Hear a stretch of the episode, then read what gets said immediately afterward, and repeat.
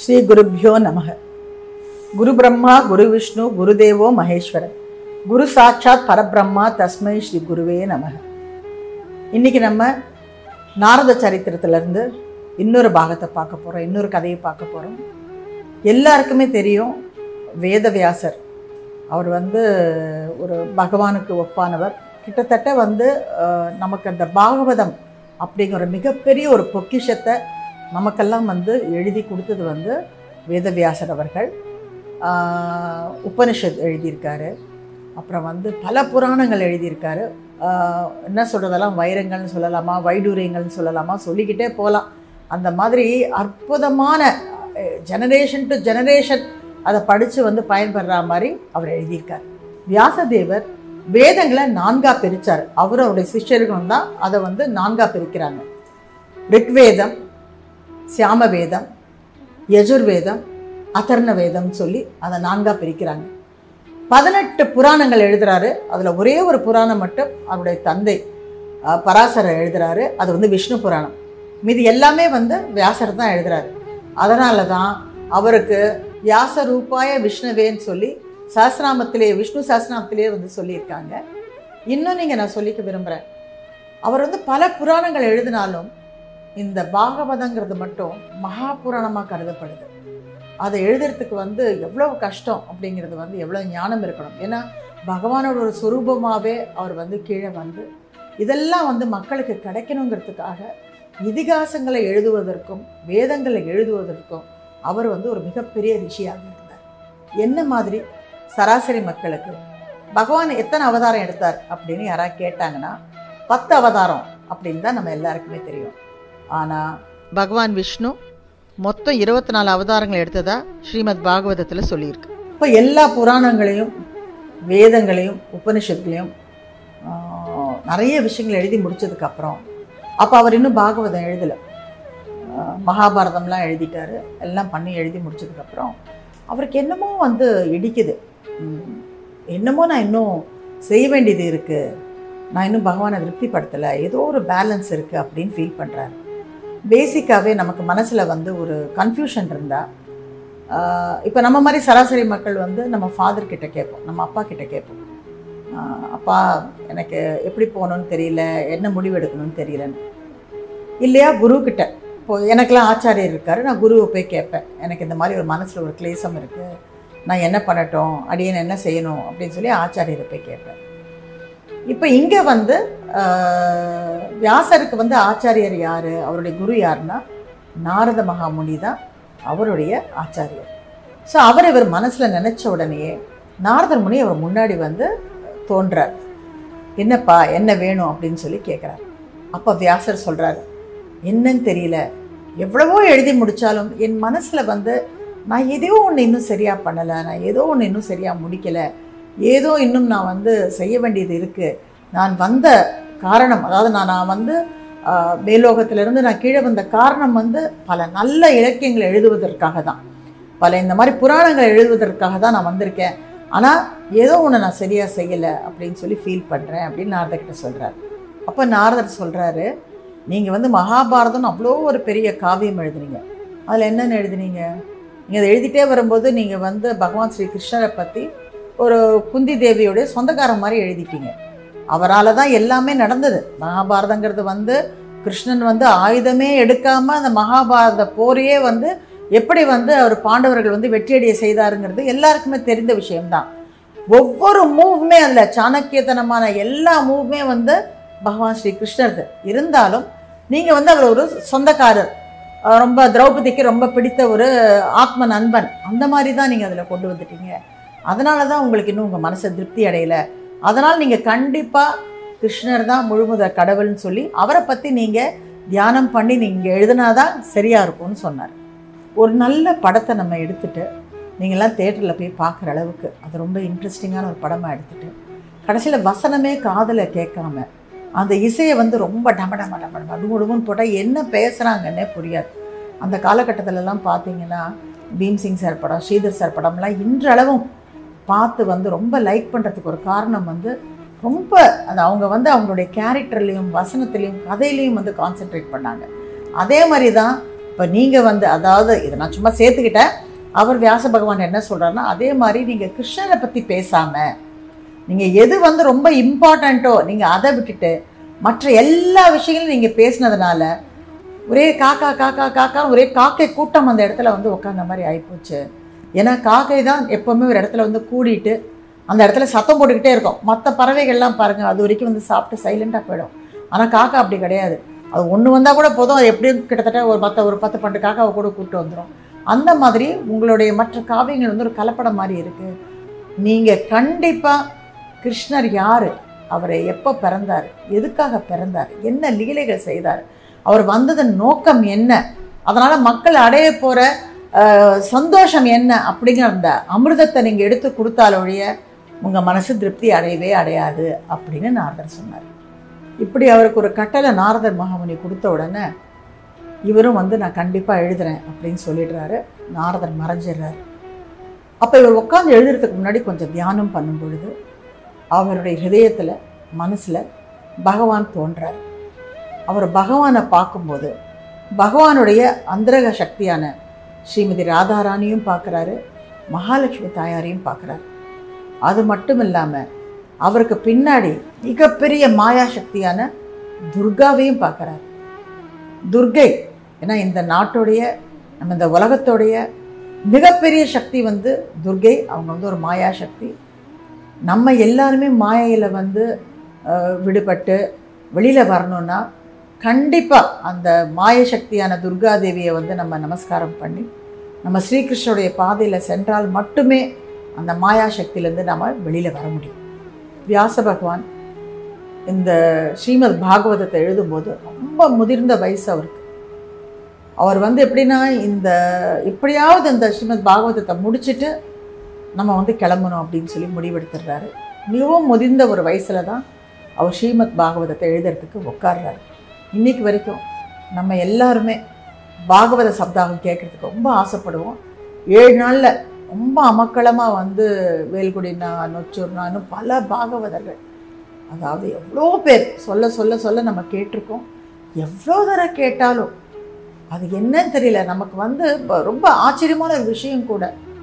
இந்த மகாபாரதம் ராமாயணம் ஸ்ரீமத் பாகவதம் வாழ்க்கையில் எத்தனை முறை கேட்டாலும் புதுசாக கேட்குற மாதிரியே இருக்கும். இத்தனைக்கு நம்ம போன வருஷம் தான் கேட்டிருப்போம்.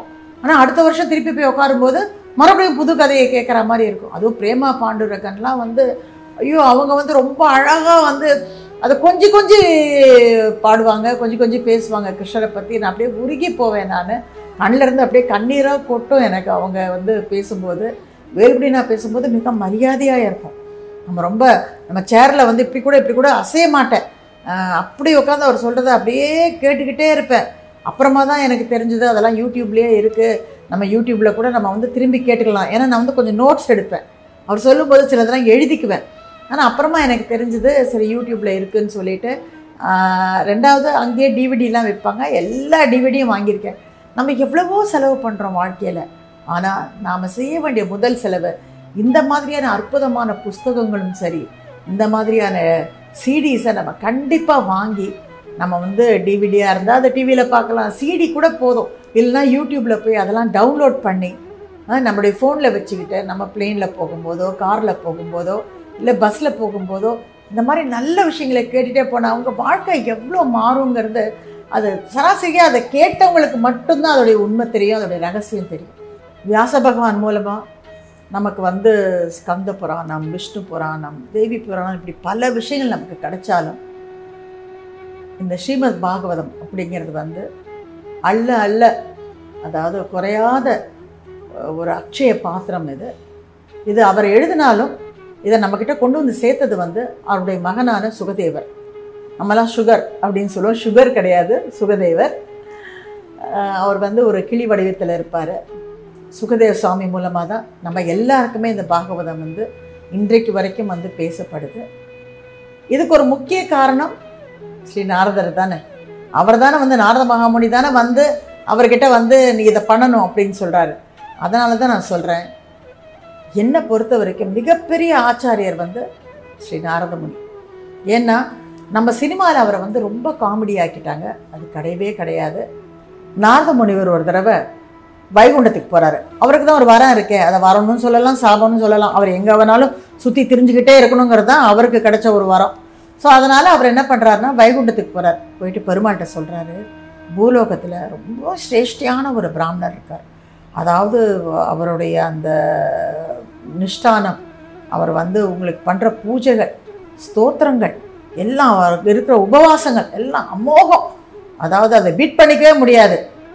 ஒரு பிராமணர் இருக்கார். அதே மாதிரி இன்னொரு பக்கம் இந்த பக்கம் வந்து பார்த்தீங்கன்னா ஒரு சாதாரண தொழிலாளி. என்ன தொழிலாளி? செருப்பு தைக்கிற ஒரு காப்லர் ஸோ அந்த மாதிரி செருப்பு தைக்கிற ஒரு தொழிலாளி இருக்கார். அவரும் வந்து எந்த விதமான பூஜை புனஸ்காரம் எதுவுமே கிடையாது. ஆனால் அவர் உங்களை சதா நினச்சிக்கிட்டு இருக்காரு. இந்த ரெண்டு பேரில் யாருக்கு நீங்கள் வைகுண்ட பதவியை கொடுக்க போறீங்கன்னு கேட்குறாரு பெருமாள் உடனே சொல்கிறாரு ஒரு க்ஷணம் கூட யோசிக்காமல் சொல்கிறாரு அந்த செருப்பு தைக்கிறவன் தான் முதல்ல என்கிட்ட வரப்போகிறான் அப்படின்னு சொல்கிறாரு நாரதருக்கு ஒரே ஆச்சரியம். என்ன நாராயணா இது? பூஜை சமஸ்காரம் எப்போ பார்த்தாலும் வந்து உபவாசம் உன்னை நம்பியே வாடிக்கிட்டு இருக்க அந்த பிராமணர் வருவாருன்னு நான் நினச்சிட்டு இருந்தேன். நீங்கள் என்ன இப்படி இந்த மாதிரி வந்து நம்ம இந்த செருப்பு தைக்கிற தொழிலாளி தான் வருவாருன்னு சொல்லிட்டீங்க. இது என்ன நியாயம் அப்படின்னு கேட்குறாரு அதுக்கு நாராயணர் சொல்கிறாரு சரிப்பா ஏன் நான் வந்து ரொம்ப பிஸியாக இருக்கேன். நீ வந்து இப்போ என்ன டிஸ்டர்ப் பண்ணுற அதனால் நான் உங்ககிட்ட ஒரே ஒரு கேள்வி கேட்குறேன் அந்த கேள்வியை நீ கீழே போய் அந்த ரெண்டு பேர்கிட்டையும் கேளு. அவங்க ரெண்டு பேரும் என்ன பதில் சொல்கிறாங்களோ அதை அப்படியே என்கிட்ட வந்து சொல்லு நான் உனக்கு புரிய வைக்கிறேன் அப்படின்னு அவர் சொல்கிறாரு உடனே நாரதரும் okay okay very good very good என்ன என்ன கேள்வி அது? அப்படின்னு கேட்குறாரு ஒரு ஊசியில் அந்த ஊசி முனையில் தானே நம்ம அந்த நூலை உள்ளே விடுவோம் அந்த சின்ன ஓட்டையில். அந்த ஊசியோடைய ஒரு சின்ன அந்த குட்டி ஓட்டையில் ஒரு யானை உள்ள நுழையும்னு நாராயணர் சொன்னார். இது ஓகேயா கரெக்டா அப்படின்னு போய் கேட்டு வா நாலு நாரதரும் இவ்வளவு தானே ஓ இந்த க்ஷணமே கேட்டு இப்போ உடனே வந்துடுறேன் அப்படின்ட்டு ஸ்வர்ணங்கிறது கிளம்பிடுறாரு. நாரதர் எடுத்த உடனே முதல்ல பிராமணன் வீட்டுக்கு போகிறார் அவர் வாங்க வாங்க நாரதரை பார்த்தாலும் ரொம்ப சந்தோஷம். வடை பாயசத்தோட நல்லா எல்லாத்தையும் வச்சு ரெடியாக்க வாங்க சாப்பிடுங்கிறார் முதல்ல இந்த கேள்விக்கு பதில சொல்லு. எனக்கு மண்டையே வெடிச்சிடும் போல் இருக்குது இந்த மாதிரி நாராயணர் சொன்னார் ஒரு ஊசியோடைய அந்த குட்டி ஓட்டையில் ஒரு யானை போக முடியும்னு சொல்கிறாரு என்ன சொல்கிறேன் அப்படின்னு கேட்டார். நீங்கள் ஒரிஜினல் நாரதர் தானே? இல்ல நீங்க இந்த சினிமால மாதிரி ட்ரெஸ் போட்டுன்னு வந்துட்டேளா? அது எப்படி ஊசிக்குள்ள ஒரு யானை நுழைய முடியும்? எப்படிங்கன்னு நம்ப சொல்றேன் அப்படின்னாரு. இப்போ முடியாதான் நாரதர் கேட்டார். முடியவே முடியாது. இது வந்து வாய்ப்பே இல்லைன்னு சொல்லிட்டார். சரிப்பா அப்படின்னு சொல்லிட்டு இவர் அப்படியே முகத்தை தொங்க விட்டுட்டு சரி சரி இவரே எப்படி சொல்லிட்டாருன்னா அந்த செருப்பு தைக்கிறவர் இதை விட இன்னும் மட்டமாக சொல்ல போறாரு. இப்படி இருந்தாலும் வந்து கண்டிப்பாக நான் தான் ஜெயிப்பேன் அப்படிங்கிற எண்ணத்தில் அவரோட அந்த செருப்பு தைக்கிற அந்த தொழிலாளிகிட்ட போகிறார் அவர்கிட்ட போய் ஐயா ஐயா இந்த மாதிரி நான் பகவானை பார்த்தேன். நாராயணர் வந்து சொன்னார் இந்த மாதிரி உங்ககிட்ட ஒரு கேள்வி ஒன்று கேட்க சொன்னார். ஊசியில் சின்ன ஓட்டக்குள்ளே ஒரு பெரிய யானை வந்து நுழைஞ்சு வரும்னு நான் சொன்னேன்னு போய் சொல்லு. அவர் என்ன சொல்கிறாரு கேட்டுட்டு வான்னு சொன்னார். என்னங்கய்யா சொல்கிறீங்க அப்படின்னு கேட்குறாரு அதுக்கு அந்த செருப்பு தைக்கிற அந்த தொழிலாளி சொல்கிறாரு ஆஹா ஆஹா கண்டிப்பாக முடியும். பகவான் நினச்சா முடியாதது என்ன இருக்குது ஒரு குட்டி விதையிலேருந்து இவ்வளோ பெரிய ஒரு ஆலமரம் வருது. இவ்வளோ பெரிய அதாவது ஆலமரம் நான் கூட கேள்விப்பட்டிருக்கேன். அலகாபாத்ல ஆரம்பிச்சு குருக்ஷேத்திரம் வரைக்கும் அதோடைய வேர் இருக்கான் அப்படியே பிரமிச்சு போயிட்டேன் இதெல்லாம் கேட்கும் பொழுது. அப்போ அவர் சொல்றாரு அந்த மாதிரியான ஒரு பெரிய ஆலமரத்தையே ஒரு குட்டி விதையிலேருந்து கொண்டு வர அந்த பகவான் எதை நினைச்சாலும் செய்ய முடியும் அப்படின்னு சொன்ன உடனே நாரதருக்கு ஒரே ஷாக் ஆயிடுது. என்னப்பா இவர் வந்து நம்ப மாட்டான் இவனும் வந்து பிராமணன் மாதிரியே சொல்லுவார் நினைச்சா இப்படி சொல்லிட்டாரு.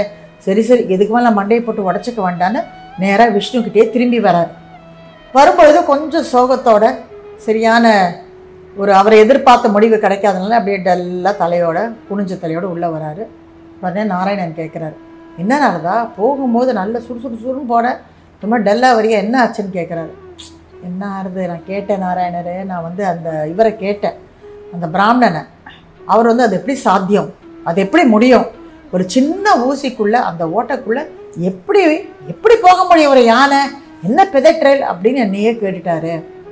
சரின்னு சொல்லி நான் போய் அந்த செருப்பு தைக்கிற தொழிலாளியை கேட்டேன். அவர் வந்து கண்டிப்பாக முடியும். பகவானால் முடியாதது எதுவுமே கிடையாது. ஒரு சின்ன விதையிலேருந்து இவ்வளோ பெரிய ஒரு ஆலமரம் வருதுன்னா பகவானால் இதை செய்ய முடியாதான்னு சொல்லிட்டாரு. இப்போ நான் என்ன பண்ணணும் சொல்லுங்க அப்படின்னு கேட்குறாரு உடனே பகவான் சொல்கிறாரு ஒன்றும் பண்ண வேண்டாம். நீ கேட்ட கேள்விக்கு பதில் இதுலேயே இருக்குது தான் நிறைய வேதத்தை படிச்சிருக்கேன். நான் நல்ல வந்து ஆச்சாரத்தை வந்து நான் கடைப்பிடிக்கிறேன். நான் வந்து உபவாசத்தை வந்து நான் கடைப்பிடிக்கிறேன். அப்படிங்கிற அந்த ஒரு தற்பெருமை அந்த ஒரு அகங்காரம் அந்த பிராமணனுக்குள்ளே இருக்குது அதனால் அவர் என்னை வந்து அடைய இன்னும் ஒரு மினிமம் நூறு ஜென்மாவது ஆகும். அதனால் அவருக்கு சான்ஸே இல்லை. ஆனால் அந்த செருப்பு தைக்கிற தொழிலாளி அவருக்கு அந்த அளவுக்கு படிப்பு இல்லை பிராமணத்துவம் இல்லை எதுவுமே இல்லைனாலும் பகவான்கிட்ட அவர் ஃபுல்லாக சரணாகதி அடைஞ்சதுனால நாராயணர் சொல்லிட்டார்னா அது கண்டிப்பாக வேத வாக்கு தான். கண்டிப்பாக வந்து அவரால் முடியும்னு நினச்சாரு பாருங்க அவருக்கு தான் வைகுண்டத்துக்கு முதல் டிக்கெட் அப்படின்னு சொல்லிட்டாரு.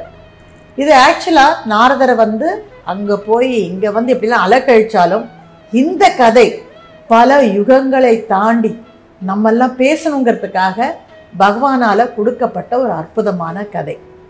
இப்படியாக ஒரு குட்டி கதையை உங்களோட ஷேர் பண்ணிக்கிட்டேன்.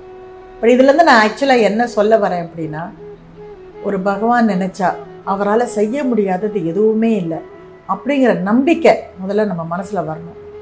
நம்ம எதை எதையோ நம்புகிறோம் அதாவது இன்றைக்கி நம்ம வந்து ஒரு டாக்டர்கிட்ட போகிறோம் அவர் வந்து ஒரு சீட்டில் நமக்கு அந்த மருந்து எழுதி கொடுக்குறாரு. அந்த மருந்தை சாப்பிட்டா நம்ம குணமாயிடுவோம்னு நம்புகிறோம் ஆனால் ஒரு பகவான் சொன்னால் அது கண்டிப்பாக நடக்கும்னு ஏன் நம்ப மாட்டேங்கிறோம்? அந்த நம்பிக்கை எப்போ நம்ம வாழ்க்கையில் வருதோ அந்த நம்பிக்கைங்கிற வேர் எப்போ நம்ம மனசுக்குள்ள ஒரு விருட்சமாக பெருசாக வளருதோ அப்போ தான் நம்ம வாழ்க்கைக்கு வந்து ஒரு முக்தி கிடைக்கும் பக்தி கிடைக்கும் நிம்மதியும் கிடைக்கும். மறுபடியும் உங்களை வேற ஒரு நல்ல எபிசோடோட சந்திக்கிறேன். ஸ்ரீ கிருஷ்ணாமிரதம். சப்ஸ்கிரைப் பண்ண மறக்காதீங்க. பெல் ஐக்கானையும் ப்ரெஸ் பண்ண மறக்காதீங்க. ஸ்ரீ குருபியோ நமக. இவ்வளோ நேரமும் வியாச பகவானுக்கும் நாரத முனிக்கும். என்ன உறவு? அப்படிங்கிறத நான் உங்களுக்கு எடுத்து சொன்னேன். ஆனால் வியாச பகவான் யார்? அவர் வந்து எப்படி பிறந்தார்? அவருடைய தாய் தந்தையர்கள் யார்? அதெல்லாம் நான் வந்து வியாச பூஜை அதாவது அடுத்த வாரம் வந்து வியாச பூஜை வருது. அதில் சொல்லலான் இருக்கேன். ஏன்னா அன்றைக்கி வந்து குரு பௌர்ணிமா. ரொம்ப பெருசாக அதாவது இந்த ஆச்சாரியர்கள் இருக்கக்கூடிய எல்லா மாணவர்களுமே அதை வந்து பெருசாக கொண்டாடுவாங்க. அன்னைக்கு நான் அதை வந்து இன்னும் கிளியராக சொல்கிறேன்